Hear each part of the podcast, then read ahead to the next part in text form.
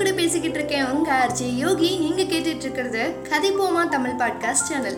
என்னடா அவங்க ரொம்ப நாள் ஆளுக்கிழமை அப்படின்னு சொல்லி தேடி இருப்பீங்க. ஒன்றும் இல்லைங்க, ஒரு சின்ன health issues, but now I am perfectly alright. So வாங்க இனிமே நம்ம ஜாலியாக ஜம்முனு கும்முன்னு சில விஷயங்களை ஷேர் பண்ணிக்கலாம். ஓகே, ரொம்ப பேசாமல் இன்னைக்கு டாப்பிக்கில் போகலாம். இன்னைக்கு நான் உங்களோட ஷேர் பண்ணிக்க போகிற டாபிக் இசை. அதுதாங்க மியூசிக்.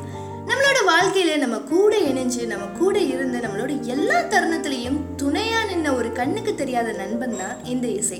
ஆறறிவு கொண்ட மனிதன் மட்டும் இல்ல, ஐந்தறிவு கொண்ட விலங்கு, பறவையிலிருந்து ஓரறிவு கொண்ட மரம், செடி, கொடி, புல் வரைக்குமே இந்த இசைக்கு மயங்காத ரசிக்காத ஒரு ஜீவன் இல்லவே இல்லை அப்படின்னு தான் சொல்லணும். ஒரு குழந்தை பிறக்கிறப்போ ஒரு இசை தொடங்குது, அங்கதான் அந்த குழந்தையோட வாழ்க்கையும் தொடங்குது. இப்படி நம்ம உன்னிச்சு கவனிச்சோம்னா நம்ம வாழ்க்கையில இசை அப்படின்ற ஒண்ணு நம்ம பிறந்ததுல இருந்து நம்ம வாழ்க்கையோட இறுதி நாள் வரைக்குமே டிராவல் ஆயிட்டு இருக்கும்.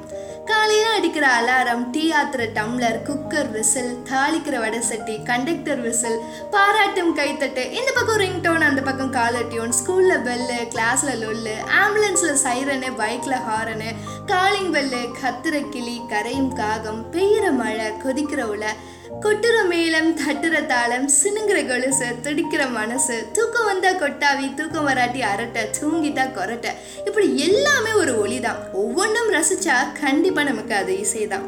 நம்மளோட ஒவ்வொரு ஃபீலிங்ஸையும் கண்ட்ரோல் பண்ணவும் சேஞ்ச் பண்ணவும் ஓவர் ரைட் பண்ணவும் இந்த மியூசிக்கு நிறையா பவர் இருக்கு.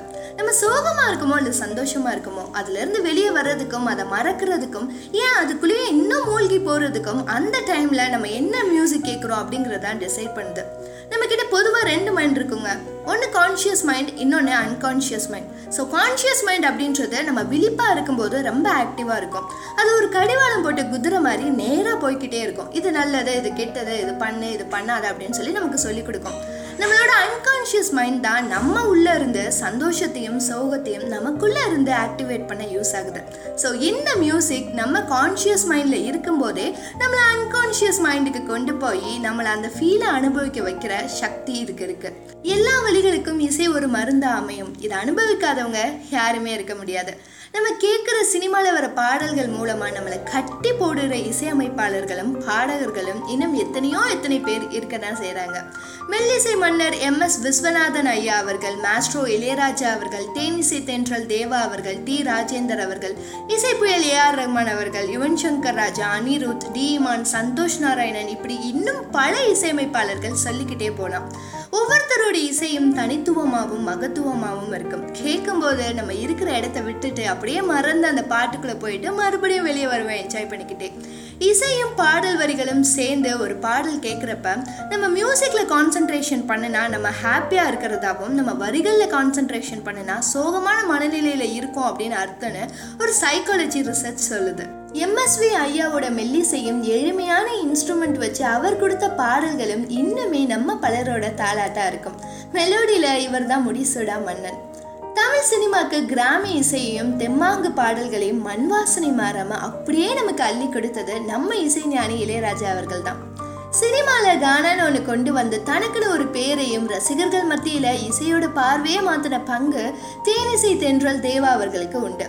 டி ஆர் அவர்கள் ஒரு ஆக்டர், ரைட்டர், டைரக்டர்னு தெரிஞ்ச நம்மள பல பேருக்கு அவர் ஒரு மல்டி டேலண்டடாக இருந்தாலும் அதுலேயும் மியூசிக்கில் தான் அவர் கிங்கு அப்படின்னு சொல்லி தெரிஞ்சிருக்காது.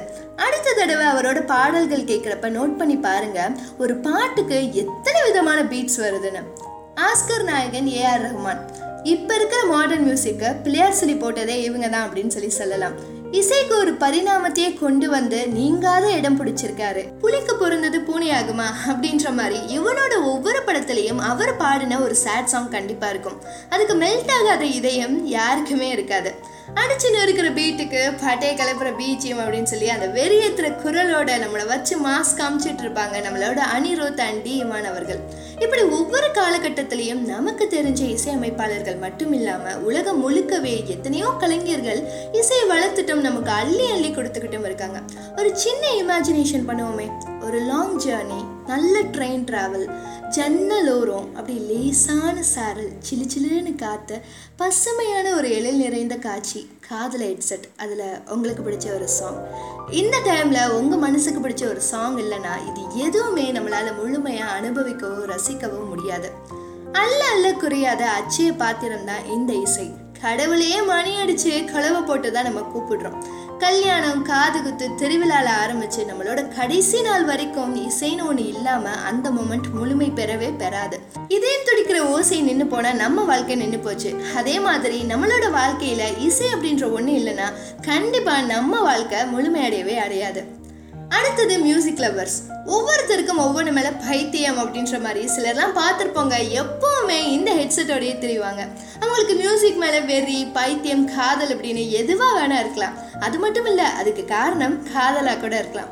இந்த காதல் வந்தாலே ஐயோ இவங்க கேட்குற மியூசிக்லாம் பார்த்தீங்கன்னா வேறு லெவலில் இருக்கும். செவன்டீஸில் ஆரம்பித்து எக்ஸ்க்ளூசிவாக ரிலீஸ் ஆன சாங் வரைக்குமே இந்த மெலோடியாக தேடி தேடி பிடிச்சி கேட்டு கேட்டு மனப்படமே பண்ணியிருப்பாங்க. காதல்னால மியூசிக் கேட்குறாங்களோ இல்லையோ, மியூசிக் மேலே ஒரு காதல் கண்டிப்பாக உங்களுக்கு கேட்க கேட்க வந்துடும். முத்தமிழில் ஒன்றா இசையும் வச்சு அழகு பார்த்த பெருமை நம்ம தமிழுக்கு உண்டு. அதனாலேயே என்னவோ நம்ம மொழியில் காவியங்களும் கதைகளும் இசை கலந்தே பதிவு செய்யப்பட்டது எப்போவுமே. அதுக்கு ஏற்ற மாதிரி இன்னிசையாய் செந்தமிழாய் இருப்பவன் இறைவன் அப்படின்னு சொல்லிட்டு கடவுளையும் இசையையும் ஒன்றா சேர்த்து சொல்லி வச்சுருக்காங்க நம்மளோட பெரியவங்க. நீங்கள் ஒரு இசை ரசிகராக இல்லையா அப்படின்னு சொல்லி தெரிஞ்சுக்கணுமா? ஒரு மார்னிங் டைமில் எழுந்திரிச்சு நீங்கள் ஒரு சாங் கேட்குறீங்க, அந்த சாங் அந்த டே ஃபுல்லாக நீங்கள் ஹம் பண்ணிக்கிட்டே இருக்கீங்க அப்படின்னு சொல்லி சொன்னீங்கன்னா கண்டிப்பாக நீங்கள் ஒரு இசை ரசிகன். உங்களோட ஹாப்பினஸ்லேயும் சரி, உங்களோட சேட் டைம்லேயும் சரி, உங்கள் மனசு ஒரு மியூசிக்கை தேடிச்சுன்னா நீங்கள் ஒரு இசை ரசிகன். நீங்கள் ஒரு பாட்டு கேட்டுட்டு மறுபடியும் ரிப்பீட் பண்ணணும் அப்படின்னு சொல்லி நினைக்கிறீங்களா? நீங்கள் ஒரு இசை ரசிகன். ஹெட்செட்டை சாங் கேட்க அதிகமாக யூஸ் பண்ணுறீங்களா? கண்டிப்பாக நீங்களும் ஒரு இசை ரசிகன். தனிமையை இனிமையாக மாற்றுற நண்பனா உங்களுக்கு இந்த இசை இருந்தால் கண்டிப்பாக நீங்கள் ஒரு இசை ரசிகன். இப்படி பார்த்தோம்னா இசைக்கு நம்ம எல்லாருமே ஒரு விதத்தில் அடிமை தான். அதில் நமக்கு ஹாப்பினஸ் கிடைக்குது அப்படின்ற பட்சத்தில் நம்ம அடிமையாக இருக்கிறது ஒன்றும் தப்பு இல்லையே. இது எல்லாமே ஒரு ஜென்ரல் ஸ்டேட்மெண்ட் தான். நீங்கள் உங்களோட டே டு டே லைஃப்பில் கண்டிப்பாக இந்த மியூசிக்கோட ரொம்பவே மெர்ஜாக இருப்பீங்க.